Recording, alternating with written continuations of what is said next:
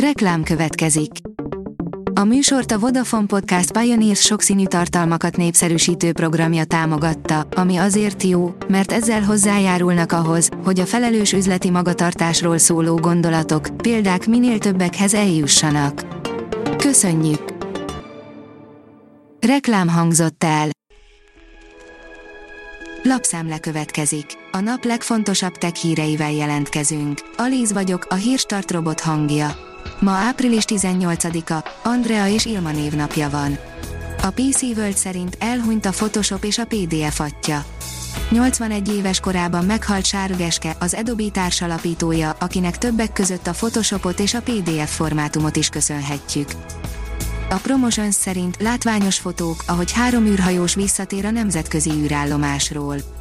Sikeresen leszállt pénteken a Soyuz MS-17 Kazaksztánban, amelyben három űrhajós tért vissza a nemzetközi űrállomásról.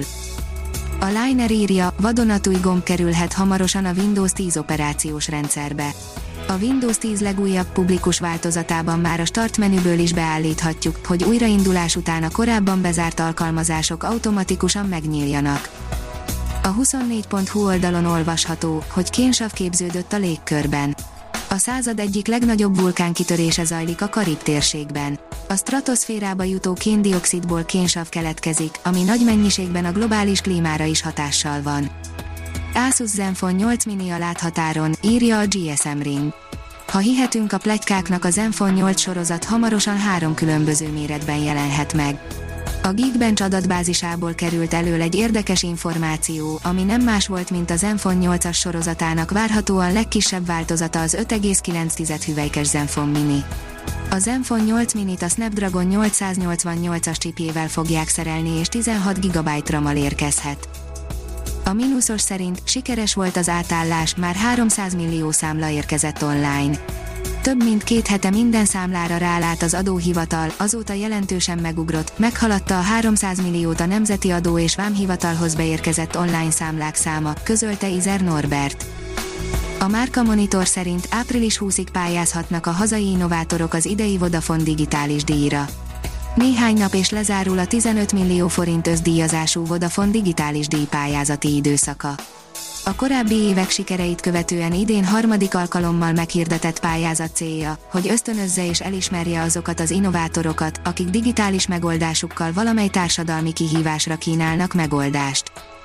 Látványosan jobban fordít magyarra a Google fordító vetélytársa, írja a rakéta. A már magyarul is elérhető DeepL 23 másik nyelvről és nyelvre fordíthatunk le szövegeket. A TechWorld oldalon olvasható, hogy már a Vivo a legnagyobb mobilgyártó Kínában. A statisztikák szerint egyre lentebb csúszik a Huawei Kínában is, a Vivo és az Oppo az úr. A Counterpoint Research elemzőinek adatai szerint a kínai mobilpiacon immáron a Vivo a legnagyobb szereplő. A 11. heti eladási adatok alapján a Vivo 24%-os piaci részesedéssel bír a járvány előtti szintre visszatért kínai szektorban. Miért bántja a fület az a szó, hogy oltakozik, írja a Kubit. Az olyan kifejezések, mint az oltakozik, réges-régi magyar részekből állnak, és szabályosan vannak megalkotva, egyesek szerint viszont nem léteznek, sőt nincsenek magyarul. Milyen határt súrolnak vagy akár lépnek át? Milyen titok rejlik itt? Kálmán László nyelvész az oltakozás nyomában. A New Technology írja, robotok hemzsegnek Amerika autóiparában a robotok iránti kereslet növekedését mi sem mutatja jobban, mint az amerikai autóiparban új rekordot jelentő szám, 10 ezer alkalmazottra 1287 telepített egység jut a gyárakban. Ezzel az amerikai Egyesült Államok a hetedik helyet foglalja el. A robotsűrűség hasonlóképpen alakul Németországban 1311 egységgel és Japánban 1248 egységgel. A Liner oldalon olvasható, hogy felrobbant a Twitter Elon Musk legújabb bejegyzése után. A tech guru egy újabb bombát dobott le az internet népére legújabb tweetjével, melyben az utopisztikus marsi életről osztotta meg gondolatait.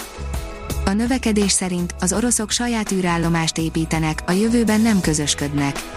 Oroszország a tervek szerint 2025-ben kilép a nemzetközi űrállomás projektből, és saját, új generációs bázis létrehozásába fog jelentette ki Yuri Borisov orosz miniszterelnök helyettes a Rosszia egy televízióban sugárzott interjúban. A hírstartek lapszemléjét hallotta. Ha még több hírt szeretne hallani, kérjük, látogassa meg a podcast.hírstart.hu oldalunkat, vagy keressen minket a Spotify csatornánkon.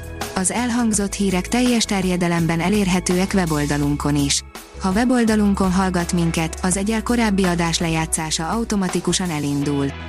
Beállíthatja, hogy az összes korábbi adás, vagy csak az aktuális tematika hírei következzenek.